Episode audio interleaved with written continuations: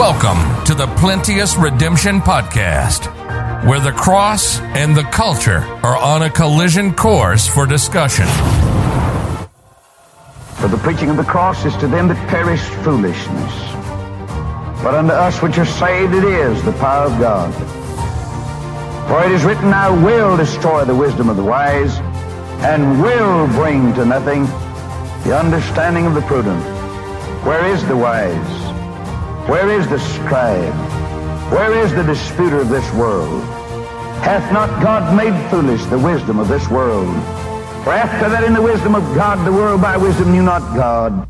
It pleased God by the foolishness of preaching to save them that believe.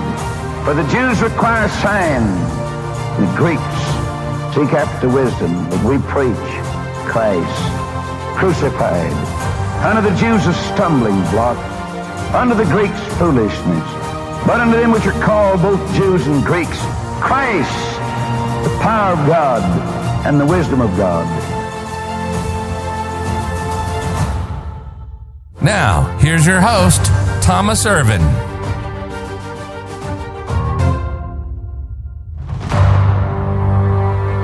Welcome back. Glad you're here. Hope you're excited to be here. Alexandria's School of Scripture. Who would like to go to this school? Anybody? With all that you've learned about Alexandria, wouldn't it be a wonderful place to get a Bible education? So, the time period that many of these things are happening that we've been talking about, it came to exist at a time when, so Alexandria, Egypt, was the home to philosophy. It, it, was kind of the seat. It was, you know, eventually, eventually Greece took that, that role, that position. Greece became the, the philosophical center of the world. And, um, and we even see that, we see that in the Bible. Um, probably no, probably no country has impacted from a philosophical perspective, the world more than Greece. But this, this, this place in Alexandria, there was a library there. There was a huge library there. Um, and it was considered the, just the, the greatest collection. It was kind of like what we call today the internet. the internet is the greatest collection of knowledge and information you could ever get your, your hands on. And Back in this day, this library in Alexandria, that, that's what that was. It, it was all, all, the, the, the, in terms of written knowledge, you would find it at this, this place in Alexandria. And so, also in Alexandria, there was this school of the scriptures. And the problem with this place is that it was founded by a man named Philo. It's another good name. And Philo was an unsaved philosopher. So, how would you like to learn the Bible from an unsaved philosopher?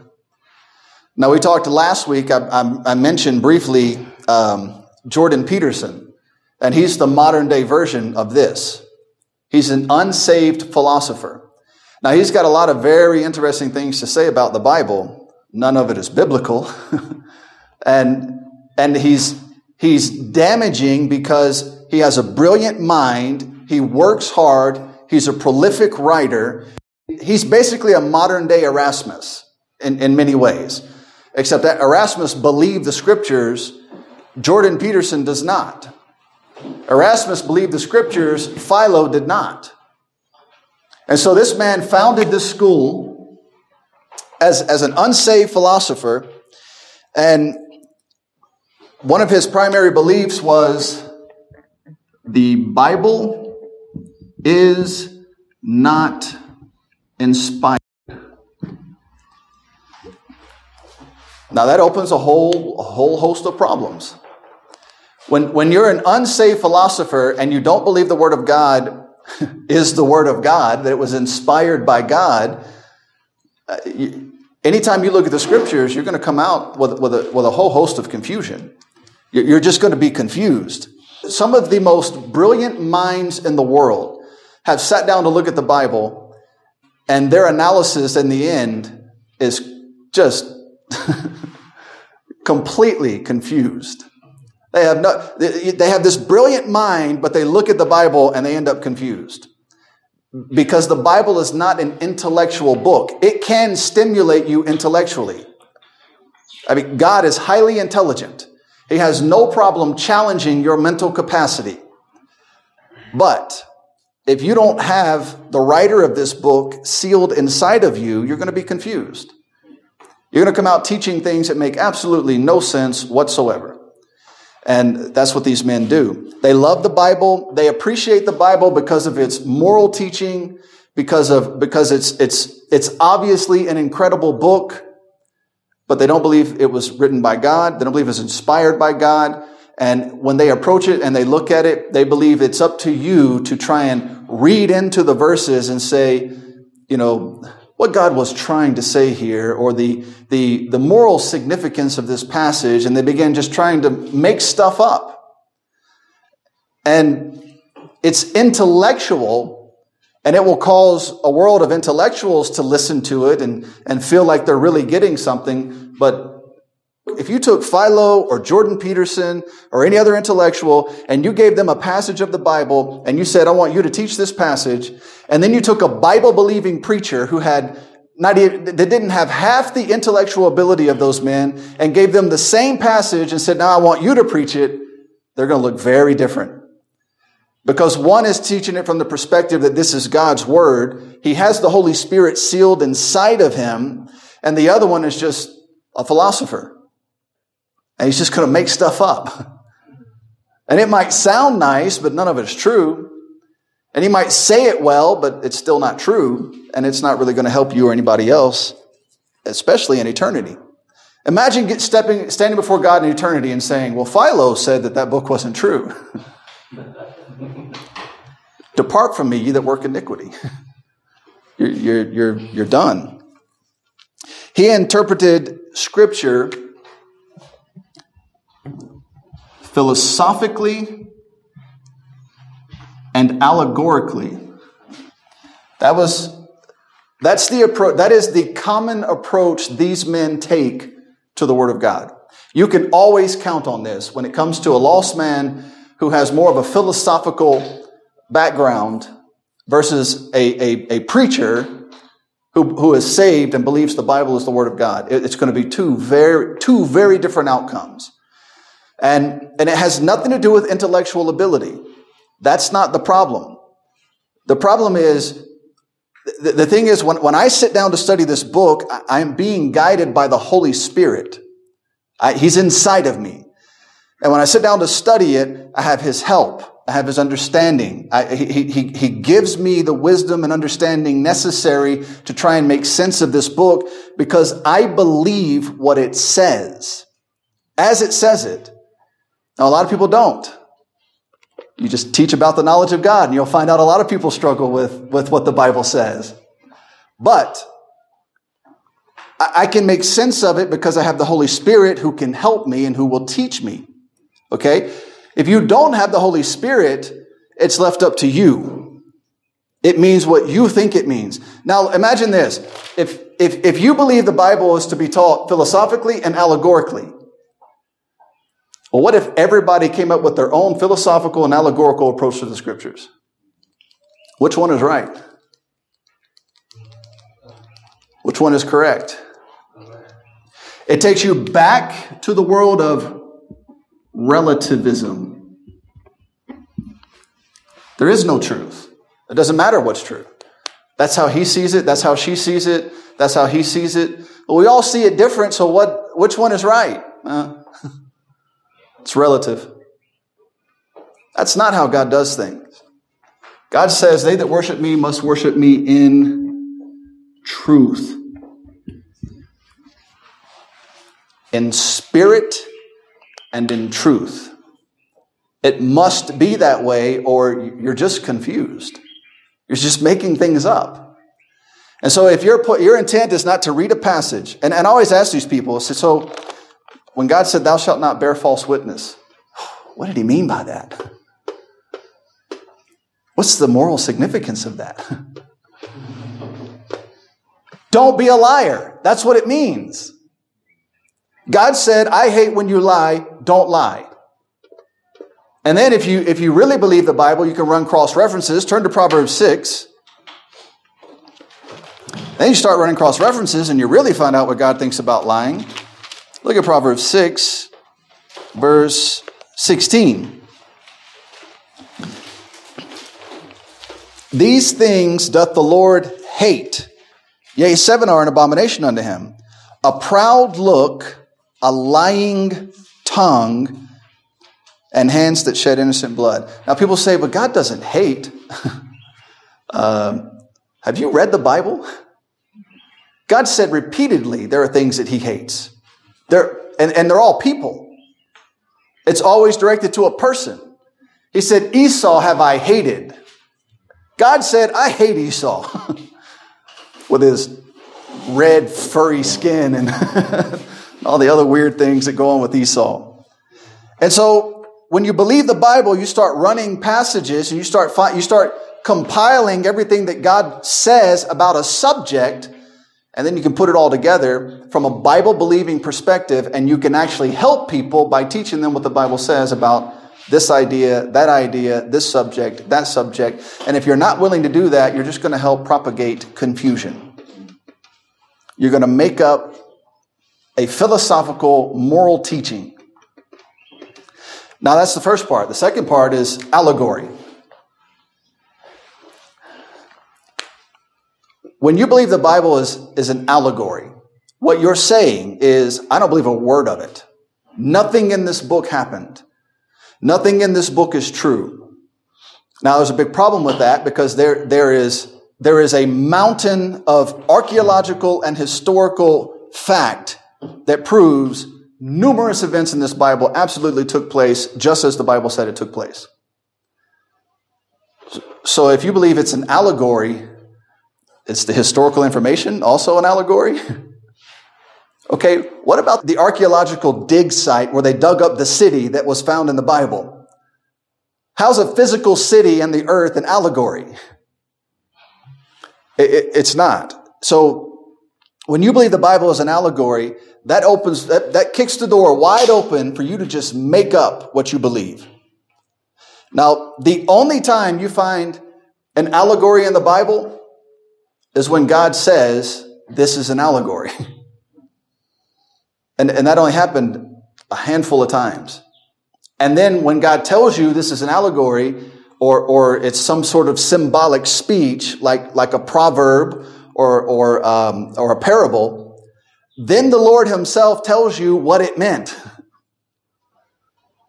So this is what people do. They, they, read, the, they read the parable and they say, man, I, you know, I wonder what that means. You don't have to wonder what it means. In the very next passage, he tells you what it means. So, and, and the reason people buy into this is because they're, they're so hungry for some mystical, magical, unbelievable thing that's beyond anybody's reach. So they just let you make up stories out of the Bible that are completely untrue. And you end up as confused as they are. This is what happens when you have a school of the scripture that's run by a philosopher. You're not learning the scripture, you're learning philosophy. That's, that's the point. Philo is a philosopher. And if you go to Philo's school of the scripture, you're going to learn philosophy that is taken from the scripture. Not, not Christian philosophy, not biblical philosophy, there's nothing wrong with philosophy. There's a problem with vain philosophy. And that's what you're going to get at the school of philosophy, the school of scripture put together by Philo.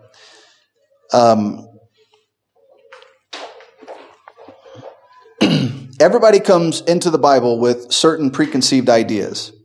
And, and those, those preconceived ideas can hinder your ability to understand the Bible uh, especially in a place like Uganda, where everybody's a Christian. You go out on the street and you talk to you talk to hundred people, ninety of them are going to tell you they're a Christian of some sort.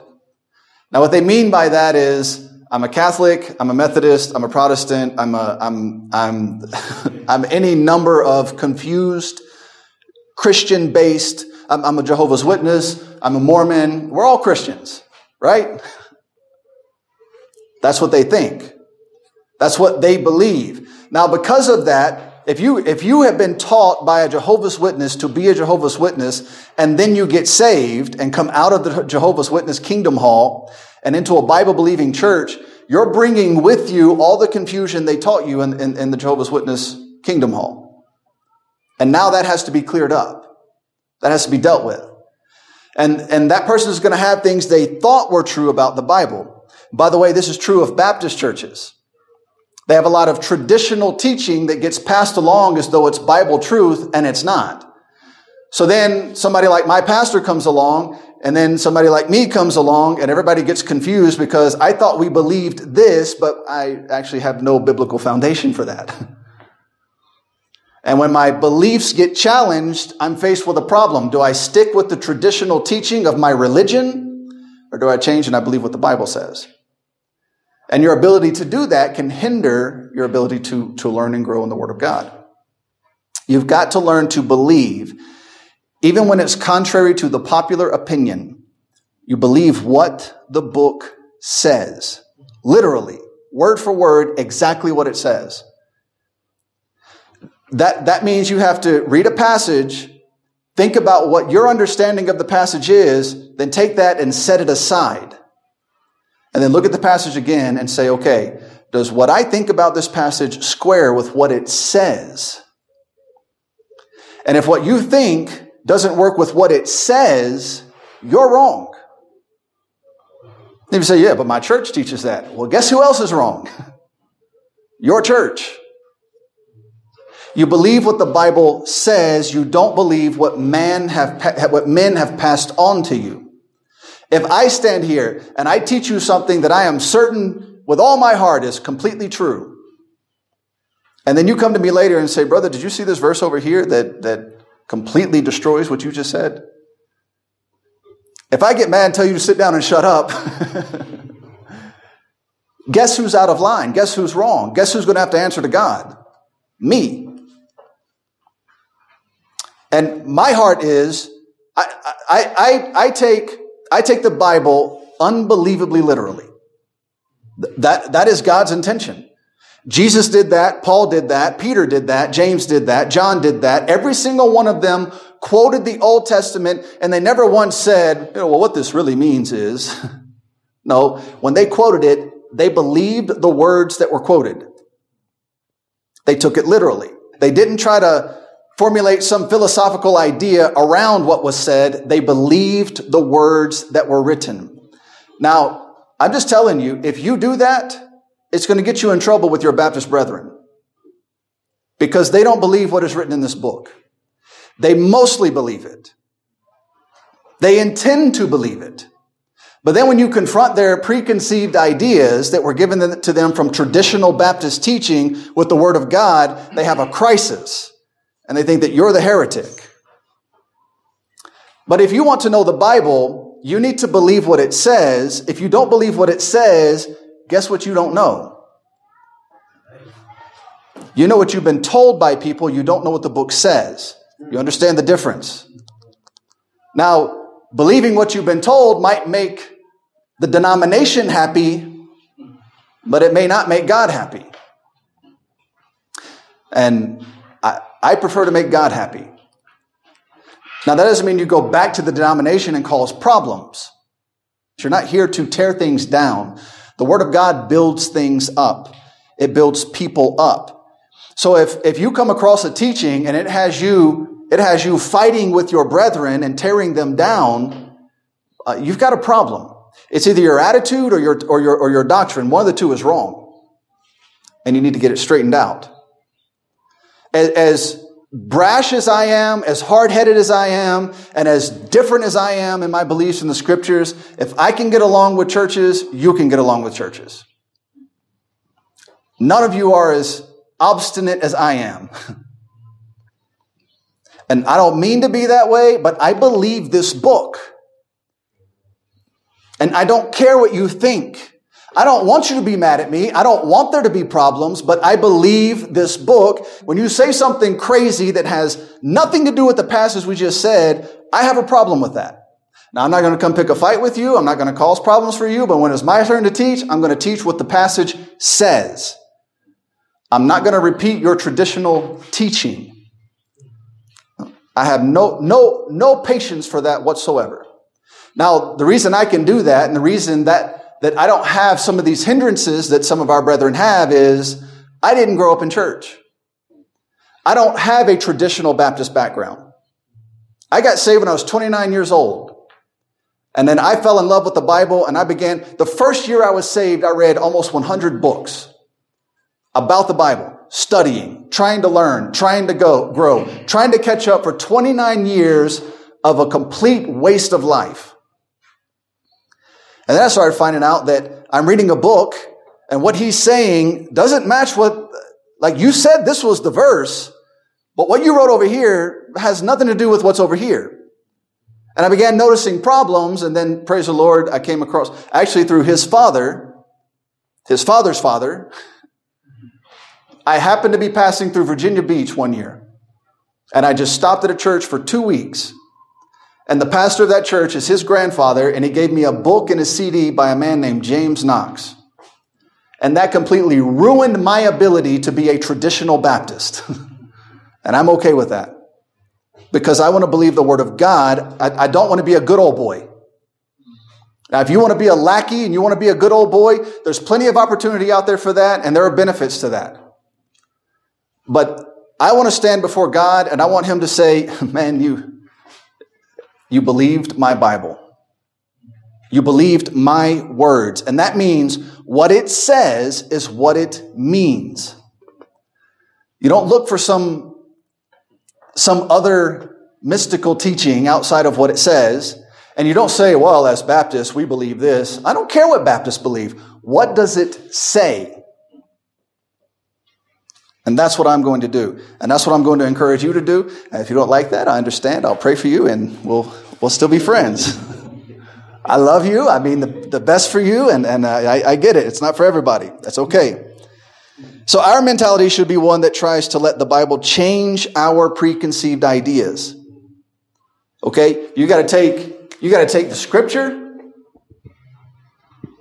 the passage you're looking at, and you gotta take your own ideas as well as teachings you have been delivered. Whatever you have learned from Pastor Paul, Pastor Keith, whoever else has had an influence on you and taught you, your, your father, your mother, your dad, your sister, your cousin, whoever. And you've got to compare the two. Do they line up? And if they don't, this one is right. Every single time. It doesn't matter how much the person you love tells you something different. This is right. These ideas are wrong. The Word of God is always right. Now, if you can't square something with what you believe and you're struggling to get an answer to it, it'd be best to set it aside for a while and come back to it later. You don't have to have an immediate answer to everything right here, right now. The Christian life is a life of service and study. You learn and you grow along the way. So if you can't reconcile something immediately, set it aside. Go to something you can reconcile. The, the Lord will help you with it eventually. It'll come around.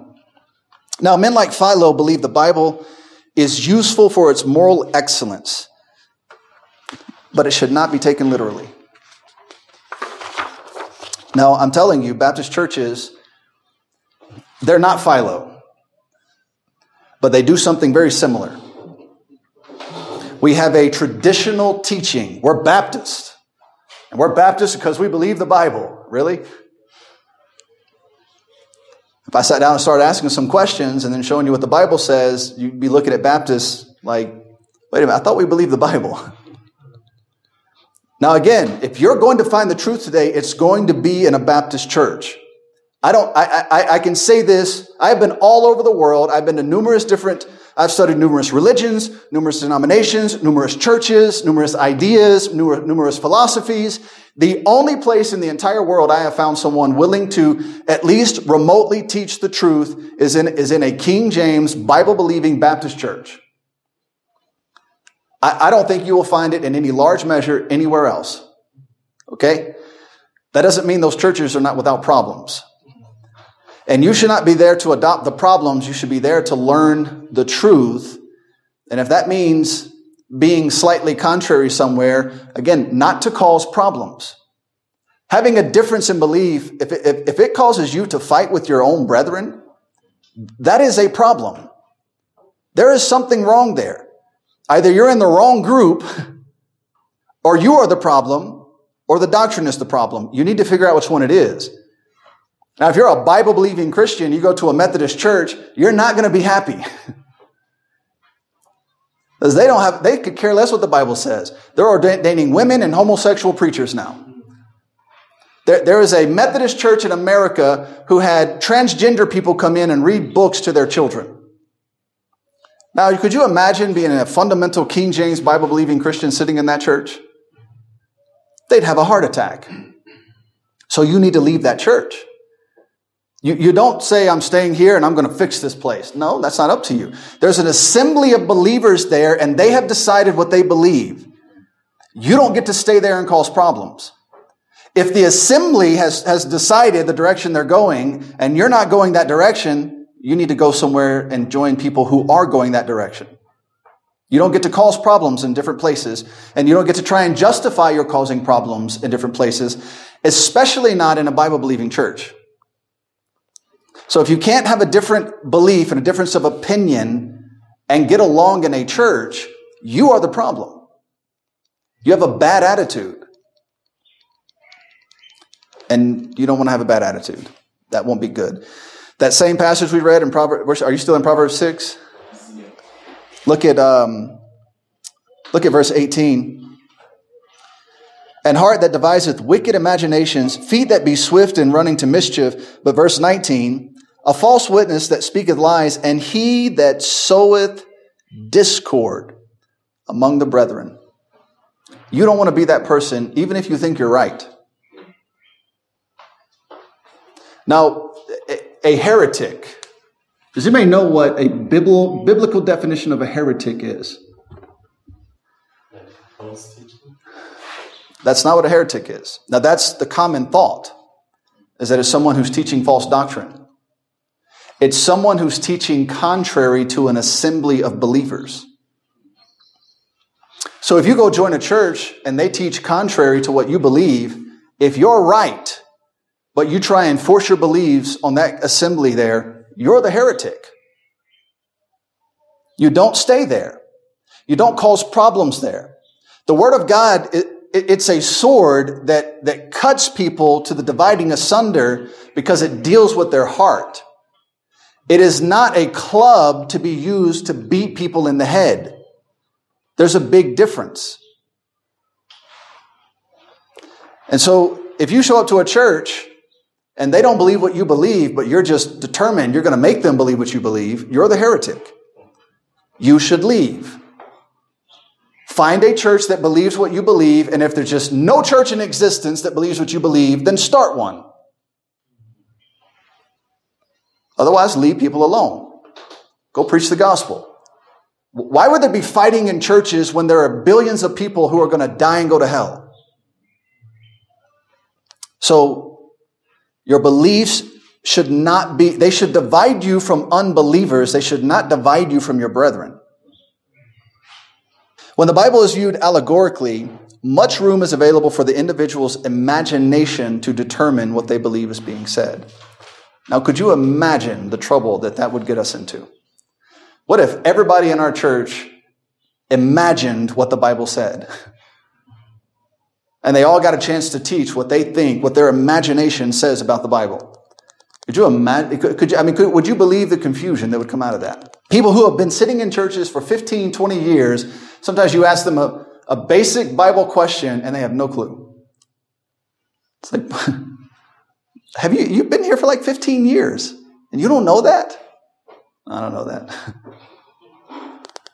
That's just how it is. Rather than believing what God said, a philosophical or psychological spin is put on the words. And here I go into men who do this today, Jordan Peterson being an example. Um, he, he's in the public a lot, and that's why I keep bringing his name up. Um, there, there are videos of him breaking down crying on YouTube, talking to uh, someone who's interviewing him, and he's saying that he's struggling with the reality that he might believe in Jesus Christ. It's, it's, it's pretty incredible to see. Now, he's not saved. I hope he gets saved. And it seems that God is really dealing with his heart and he's this close. But he's got a lot to over, he's got a lot to overcome because this is him. Philosophy and allegory. But somehow in the midst of all that, he came across Jesus Christ in the Bible and he literally is breaking down saying, I can't believe that I believe that, or that I might believe that. Now, until he gets a hold of that, this is who he is, and he's dangerous. So it still exists today. A big part of what Calvinism is. Calvinism is, is philosophy with Jesus' name on it. So Calvinism is fatalism. And fatalism, tell me if this sounds familiar, if you have any understanding of Calvinism. Fatalism teaches that everything in the world is predetermined by Mother Nature. And so you have no control over what happens. Mother Nature decided ahead of time for you that you were going to rob a store, kill somebody, harm somebody, steal something. Those were those you didn't do those things. That was predetermined. So then what John well John Calvin didn't do it. John Calvin stole the doctrine from Roman Catholic priests like Jerome and and uh, Augustine, guys like that. He uh, John Calvin was a Roman Catholic priest. He learned this doctrine from those men. He took it and made his own form of it, and it came later to be known as Calvinism. And so what John Calvin teaches is that God predetermined everything that's going to happen. So it's not Mother Nature that predetermined everything that's going to happen. God predetermined everything that's going to happen. So somewhere in the world, that woman that got raped, God did that. God predetermined that was going to happen. See, since God knows everything and God's in full control of everything, then the man who raped someone, God did that. That's Calvinism. And so John Calvin took his teaching and he broke away from the Roman Catholic Church and he moved to Geneva, Switzerland, and he had started basically his own mini papal state. He became his own pope. And so now today, the philosophy of fatalism is taught as Calvinism. It's still alive and well today. John Calvin never once gave a testimony of salvation that would be in line with the Bible. He's Philo. And if you disagreed with John Calvin, you know what he would do with you? He would burn you at the stake. He'd put you to death. Just like the Roman Catholic Church that he was trying to get away from. So it's still, still going on today. So rather than believing what God said, they have this, this philosophical and psychological bent. Philo was succeeded by, you've seen this name, Clement of Alexandria. That was his successor, the man that came after him, but worse, the man that came after him was our good friend Origen. Origen is really the mind that has captivated the hearts of a lot of Baptist churches. Baptist seminaries, Bible schools, again, they, they, they, don't, they don't teach the teachings of, of John Burgon. They teach you Origen, they teach you Jerome, and they teach you Westcott and Hort. And they believe these men are brilliant linguistic scholars who, who you should follow in order to learn where the, where the Word of God really is. So, so Bible believing churches are teaching people to follow Origen, Jerome, and Westcott and Hort, who will teach you you can't believe the Bible and you need the Greek and the Hebrew. Sound familiar? So then you take many of our brethren, people we know, people you know, people who have been here, who will come here and talk to you and teach you, and, and people who have done incredible things for God, who will then come stand in the pulpit and say, in the Greek, you're influenced by these people. If, now, every one of them, every single one of them, ask them, did you go to a Bible college or did you go to a Bible institute? There's a huge difference in the outcome of the product. If you went to a Bible college, a university, a seminary, anything of that sort, this is what you were taught. If you went to a Bible institute, there's a good chance you were taught to follow John Burgon. You were taught that this is the Word of God and you should believe it, and you should not be telling people you need the Greek and Hebrew. Greek and Hebrew that you can't read and you don't have. Now, the only logical outcome to that, all right? Let's, let's use a little philosophy. Let's use some logic. If you can't read Greek and Hebrew, and if you could read Greek and Hebrew, you don't have access to the Masoretic text or the Textus Receptus, which still are not the originals, because the originals don't exist. What does that mean for you as an English speaking person? Hmm? You don't have God's word. It doesn't exist for you. It's not there. Now you're free to believe that. You're not free to teach that here. That's not the stance of this church. And there is, there is no way you could be a Bible believing Christian and study the history of this book and come to that conclusion. It's not possible. You have been influenced by someone. And there he is. That's the man that really started it all. This man took it from, he took it from a, a school of philosophy who's just examining the scriptures from their perspective, and he began editing New Testament manuscripts. And that's where things really began to fall apart. That's where this, this ball gets rolling that, that led to the 1611 King James Bible. And then for 200 plus years, the King James Bible has complete superiority. And then Origen produces children, Westcott and Hort. And they divide the entire Christian world again. So the Christian world, fundamental Christians, Bible believing Christians, I'm not talking about Protestants and Methodists and people who, they don't even care about the Bible. I'm talking about the groups who believe the Bible at least has some significance and is important. All right. For us, it's our sole authority. What, what else do you have? All right.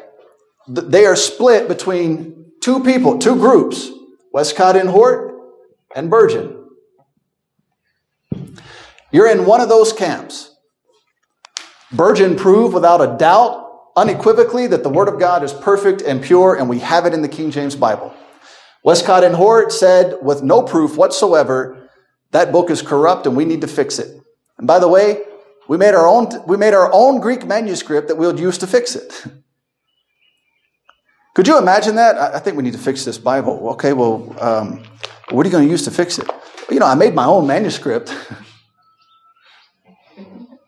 Wait, what? You made your own manuscript? Yeah, we'll fix this Bible with my manuscript. No, thank you. And that's where we are. That's where the Christian world is even today. It's still divided along those lines. So you have Bible believing Baptist churches who, who move side by side. We cross lines here and there. We fellowship. We sort of work together here and there, but we're not really comfortable with each other because half of them are over here with Westcott and Hort and the other half are over here with John Burgon. Half will tell you, well, we, the, you know, the Bible is true in the originals. Okay, prove that. Prove to me the Bible is true in the originals. Let me see your original. Mm. Well, the originals don't exist. Then why would you make such a stupid statement? You don't have an original. You couldn't compare an original. You couldn't look at an original. How could you say to me the Bible is true in the originals? And the other group says the King James Bible in, in English is the perfect Word of God.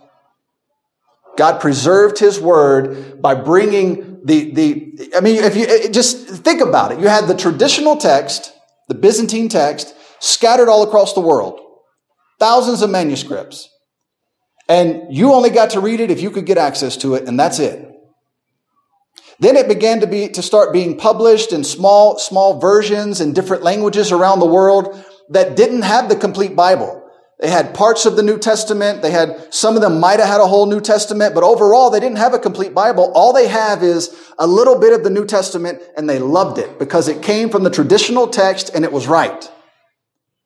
Okay. Then as, as it progresses, you have the Masoretes who end up producing the entire Old Testament in one document, the Masoretic text. Now the Word of God is not scattered all over the world. You have the Old Testament in one Hebrew document. Then Erasmus comes along and, and, and Beza, and they end up taking the New Testament and compiling it, it into one new document, into one single document, the Textus Receptus. Now you have the entire New Testament in one book. But you still have a Hebrew Old Testament and a Greek New Testament. Now that's better than having nothing and having manuscripts scattered all over the world, but you still got a big problem. See, I'm reading in Hebrews 11 about this roll call of faith, and I don't know who these people are. Abraham, I mean, he read about him in, in, in, Romans 4. I read about him in Galatians, but what, who is Abraham? How could you go back and, and find out who Abraham is? You know, Enoch, Abel, Rahab. Who, who are these people? And why is the New Testament talking about them? Well, then you get the King James Bible, where that Masoretic text and that, and that Textus Receptus is put into one English book perfectly and coherently. And now you have the entire Word of God in one book. And I can look in Hebrews 11 and say, Rahab, well, I'll just run the cross reference and go back to the Old Testament and find out who she is and what she did. And you follow that progression, and somehow half our brethren come to the conclusion no, that's not the perfect word of God. You need the originals. Okay, you go get the originals. I'll stay here with this book and help people. Let me know when you find it. it's so frustrating that people could come to such a ridiculous conclusion. What that means, okay, th- this is what's happening. I talked quite a bit a minute ago about traditional teaching. Somebody told them that. They didn't look into it. They didn't study it out. And the person that told them didn't show them any logical conclu- logical way to arrive to that conclusion. They just said it. And they just believed it. And, and I need you to understand that's how the Baptist world works. You better not be that way. I'm not telling you to go fight with the Baptist world. You're all Baptists, as far as I know. But you need to be people who are willing to look into the matter and come to a, a logical, clear conclusion because you studied it out. And so when someone comes along and makes some ridiculous statement about something they know nothing about, you can help educate them in a kind and loving way. So Origen became the father of Alexandrian thought. Now, what do we learn about the Alexandrian mentality? It, it, it's incomplete, it disputes with God's people and God's word, and it helps God's people make it to their death. That, that's Alexandria in your Bible, right? We looked at the Alexandrian mentality last week, and that's what the Bible had to say about Alexandrian thought. And Origen is the father of that thought. He's the one that, that, that, that put this together and, and the start of many of our problems and the divisions over, over the lines of over, over Bibles. Started all the way back with Origen. And half our brethren think Origen is a great guy and, and worth following. The entire world of Christian scholarship, they are in love with Origen. He inspired the direction of Westcott and Hort, and they inspired the majority of, of the Christian world today not to have faith in the Word of God. And that's a shame. Origen received pure manuscripts of God's Word. Delivered into his hands was the pure Word of God in New Testament form in Greek manuscripts, and he edited them. So I'll just make a few changes here and there. God won't mind. Now, I recall God saying something about that. Can anybody, say, can anybody tell me what God said about adding to or taking from His Word? Yeah. He said, don't do it. If you take it all the way, He said it multiple times throughout the Bible. If you take it all the way to the book of Revelation, He said, there are plagues waiting for you. I don't know when that's going to happen or how that's going to happen, but I don't want any part in it. could, you, could you imagine being the person, you got to stand before God and you're, I edited your, I edited your, don't worry, Lord, I took care of the Bible for you. yeah, well, I got something for you. Plagues. No, thank you. I don't want that position. Origen received pure manuscripts of God's Word, but then he took the liberty of editing them to suit his philosophical and religious thought. And we've, we already talked about some of these, but I'll just tell you, we've already looked at, at all of these, so I'll tell you what they are. Acts 8, 36 through 38, in Origen's documents, verse 37 is missing. Because to them, baptism is a means of salvation. And if you don't have baptism, it, it, you know, if, if if you, if you have Acts 8.37, then that passage is destructive to the idea that, that, that baptism is necessary for salvation. It's the most clear verse in the entire Bible on, on baptism. Uh, not being a means of salvation. 1 John uh, chapter 1, verses 6 through 8. Verse 7 is missing. We talked about that one quite a bit. Now, th- this is what's so significant about these passages. So Acts 8:37 that is the most clear passage in the entire Bible that proves baptism is not a means of salvation. 1 John 5 verse 7 is the most clear verse in the entire Bible that proves God is a trinity. Without 1 John 5 7, you have no proof that God is a trinity. You have some suggestions, but where would you go to prove definitively without a doubt that God, that these three are one. There's nowhere else. Now you see the Trinity all through the Bible, but nowhere does it say it so clearly as, as 1 John 5, uh, verses, verse 7. Uh, Luke 4, verses 1 through 4. Uh, they remove but, but by every word of God, or every, every word that proceedeth out of the mouth of God. They, they took the liberty to delete that. Now, if I'm editing a, a New Testament document that God said not to edit. And I get to a passage that says, oh, man doesn't live by bread alone, but they need every single word of God. Let me delete that. because if, if, it's, if, if that book is subject to me, I don't want people to know that. I don't want anybody to find out they need every word of God when I'm sitting here deleting and adding to God's word. That's, that'd be a bit of a problem. So rather than saying, Lord my God, I am sorry, I repent of this, let me fix it, he said, I better, I better erase that. Maybe God will forget he put it there and won't get mad at me. So, this school of scripture shaped the thinking and the approach uh, uh, to the Word of God. It became the foundation of Alexandrian thought its mentality was further de- developed in the 1800s by Westcott and Hort and has now been passed on to our brethren in subtle forms. This mentality, in its subtlety, mimics the first person we read of in our Bible who questioned God's word. The serpent in Genesis 3. Did God say that? I mean, but is that what he meant? you know, because I believe the Bible allegorically. So, I mean, I, I know that's what it says, but, but do you really think that's what God, did, yea, hath God said? I mean, did he really say that? Yeah, he really said that. So sit down and shut up.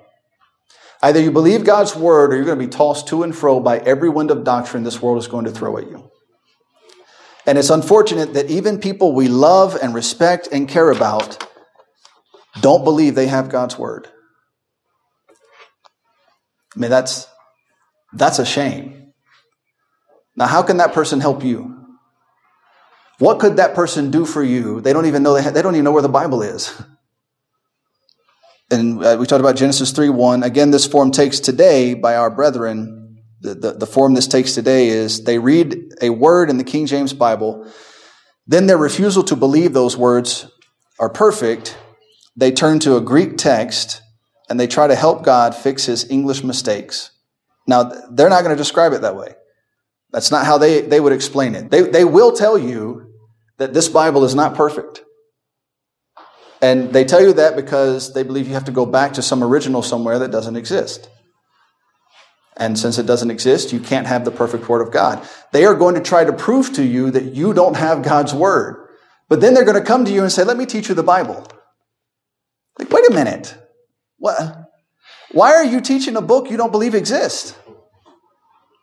Like, what, what, what happened to your brain?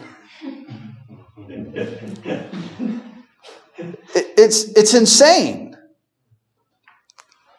And it's frustrating. And there are missionaries all over the world who do this exact thing. They need to go home, get a job, and stop telling people that they're serving the Lord Jesus Christ. How can they even know him? Faith cometh by hearing and hearing by the word of God. And you don't have it. So far as we know, five texts exist that support Origen and the modern versions of the Bible. Well over 5,200 exist that support the King James Bible.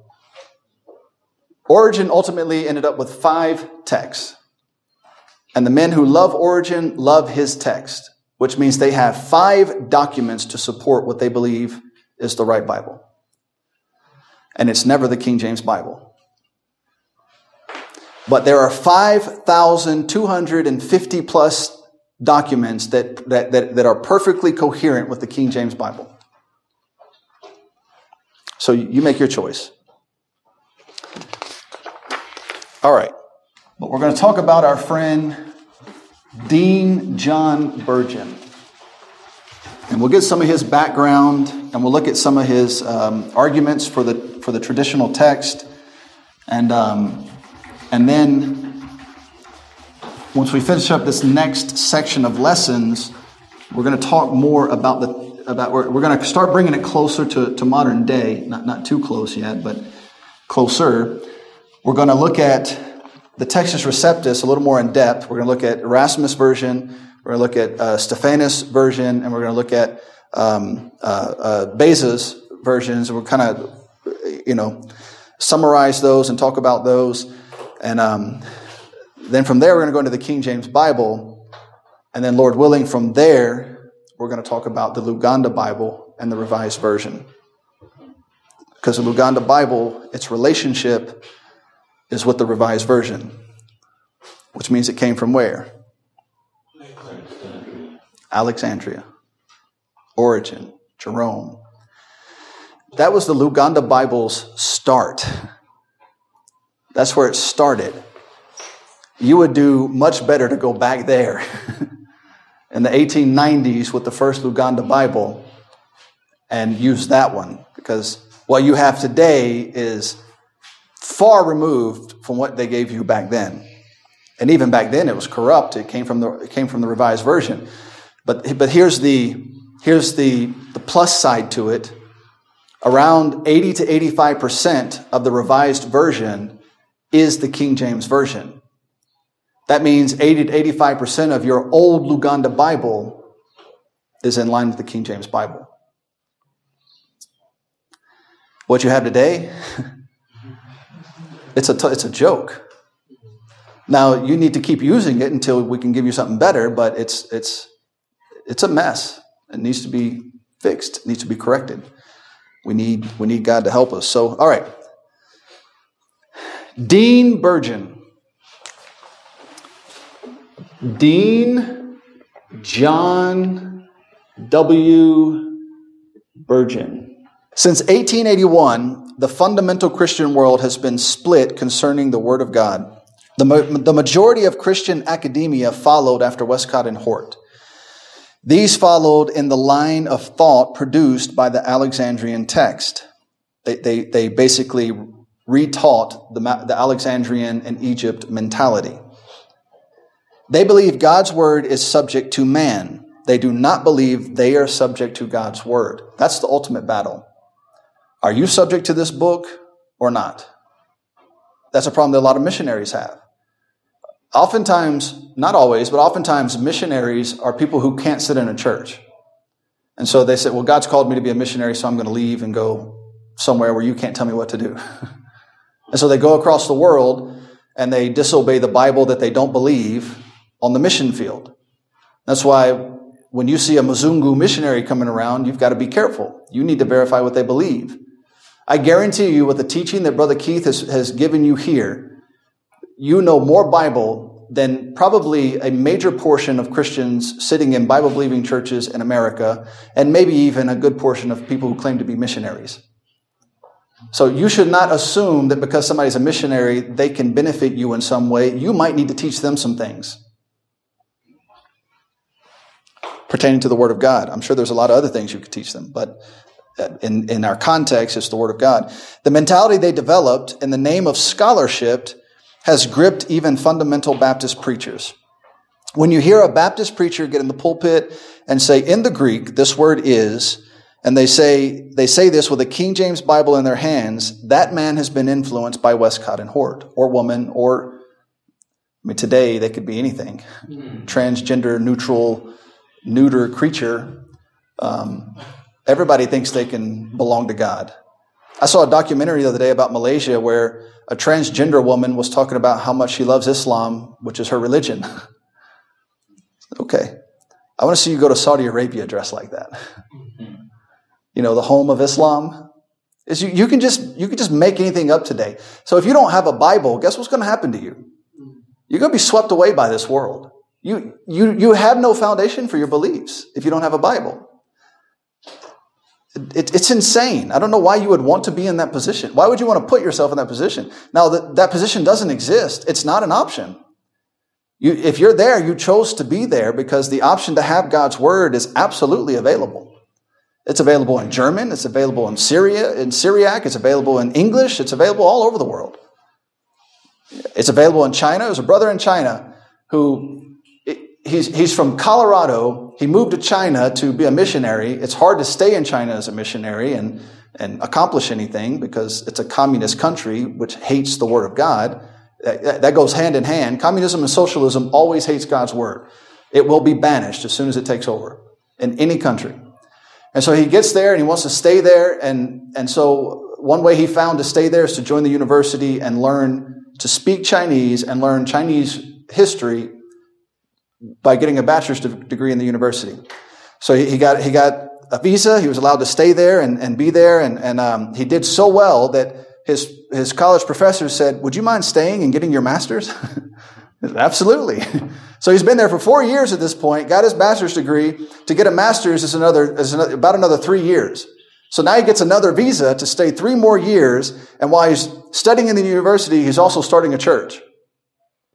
Now, he finishes his master's, and they said, well, You did really good at that. Would you also like to stay and get your doctorate? Absolutely. That takes another two to four years, depending on the doctorate. And now, in order to receive a doctorate, you have to write a thesis statement. Now, somewhere through the course of this time, he found an old copy of a Chinese Bible that came from the Textus Receptus and the Masoretic text. And he began to reprint that Bible and began to study the history of that Bible. And so he wrote his thesis statement on how China came to have the perfect word of God in their country. and now it's a published document in China that anybody who wants to read it can look it up and read how China came to have the perfect word of God in their own, in their own language. he checked it against the King James Bible. It says what this book says. Now, so here, here's where you're going to have a problem. Some of our brethren who are King James only are so King James only, they don't think anybody else can have God's word. And they argue with that man. They say, that is not the perfect word of God. And so when you ask them, well, how much Chinese do you read? I don't read Chinese. so you have no idea what that book says. You don't have a clue about that book. But you're going to argue with the man who can read it who has studied it and tell him that it's not, it's not a good, accurate copy of God's word? Well, no, only the King James Bible. Okay, go back in your little hole and shut up. And then on the other side, you have, well, that's not the original. So you can't have God's word. So what I would like to see is both of you disappear and be quiet. And people who want to have God's word and believe that it exists because God said it would exist, I will preserve my word. It's here. It's available. You speak English? Yes, you do. You didn't know that, that, that England being a global dominating power would cause you to be able to read the perfect word of God. So you have it. He has it. Germany has it. Where did, where did Luther translate his Bible from? Anybody? You should know these things. And the what? From the Textus Receptus and the Masoretic text. That's where his Bible came from. Where did this book come from? The Textus Receptus and the Masoretic text. So if you could read German, you know what you would be reading? This. Uh, and they say all this stuff about the Greek. They've been influenced by Westcott and Hort, and they don't realize they are promoting disbelief in the Word of God. But that is evidence of the, de- of the devil's subtlety.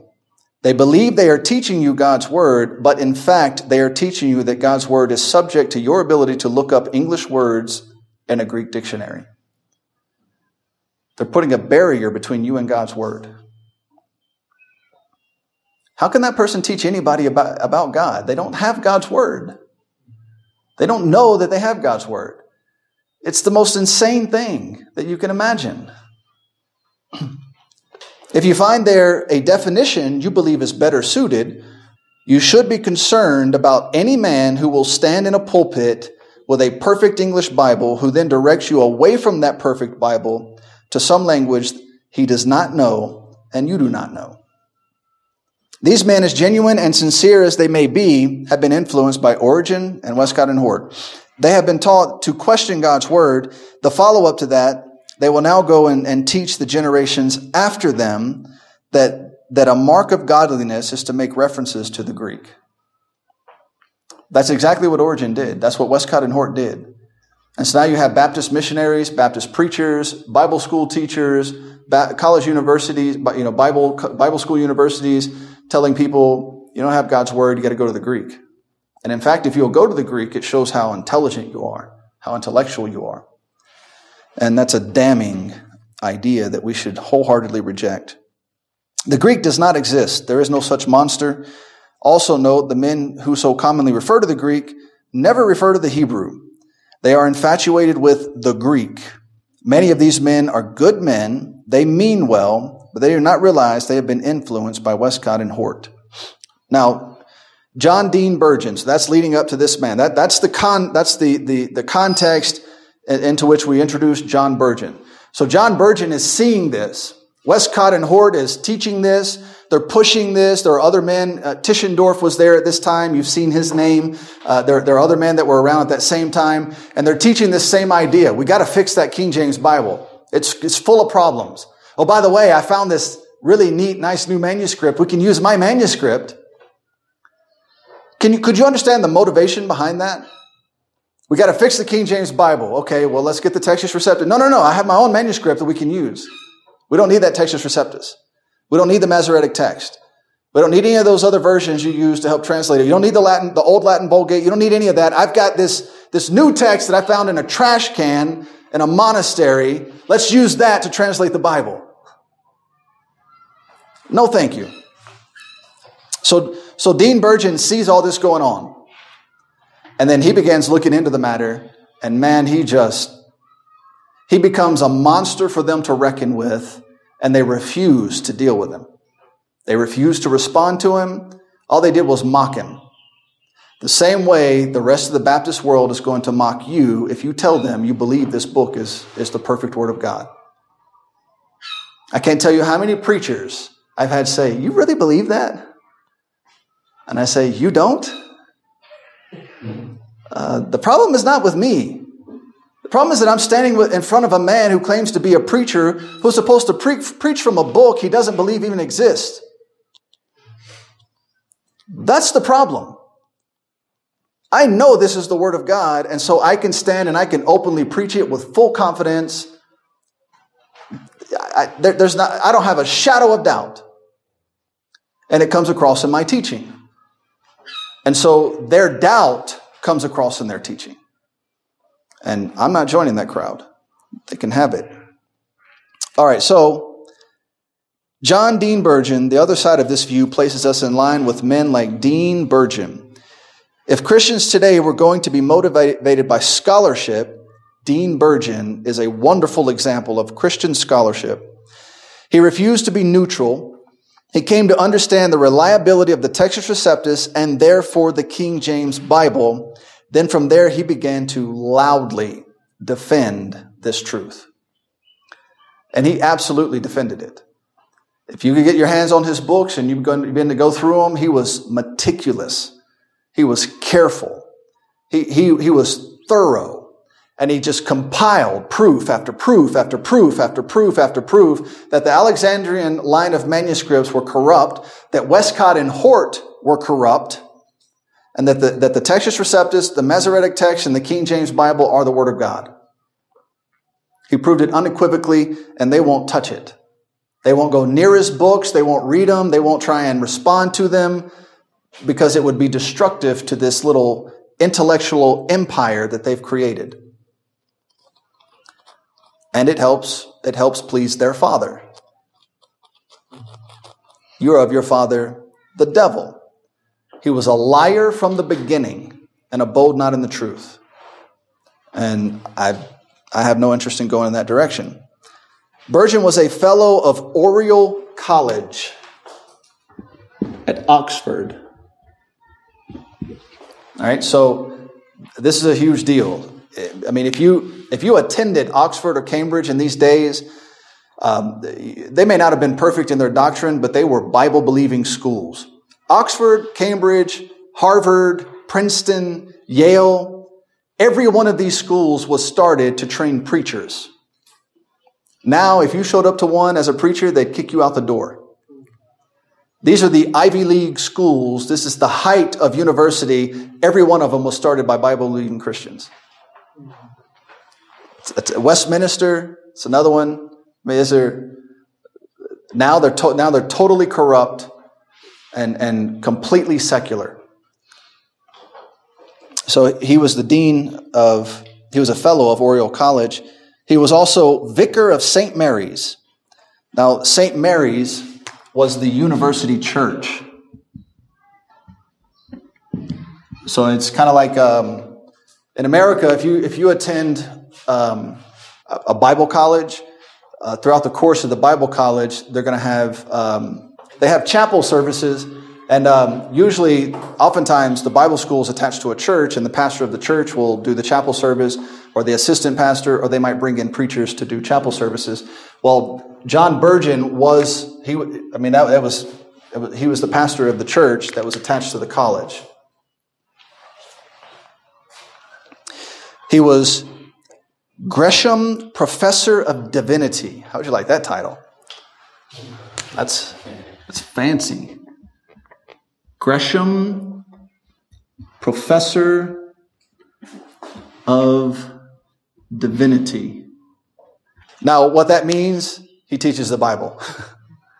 but who wants to pay a lot of money to go learn the Bible when you can learn hermeneutics? Or you can learn from the Gresham Professor of Divinity. What does that mean? It means I teach the Bible. During his last 12 years of service, he was Dean of Chichester.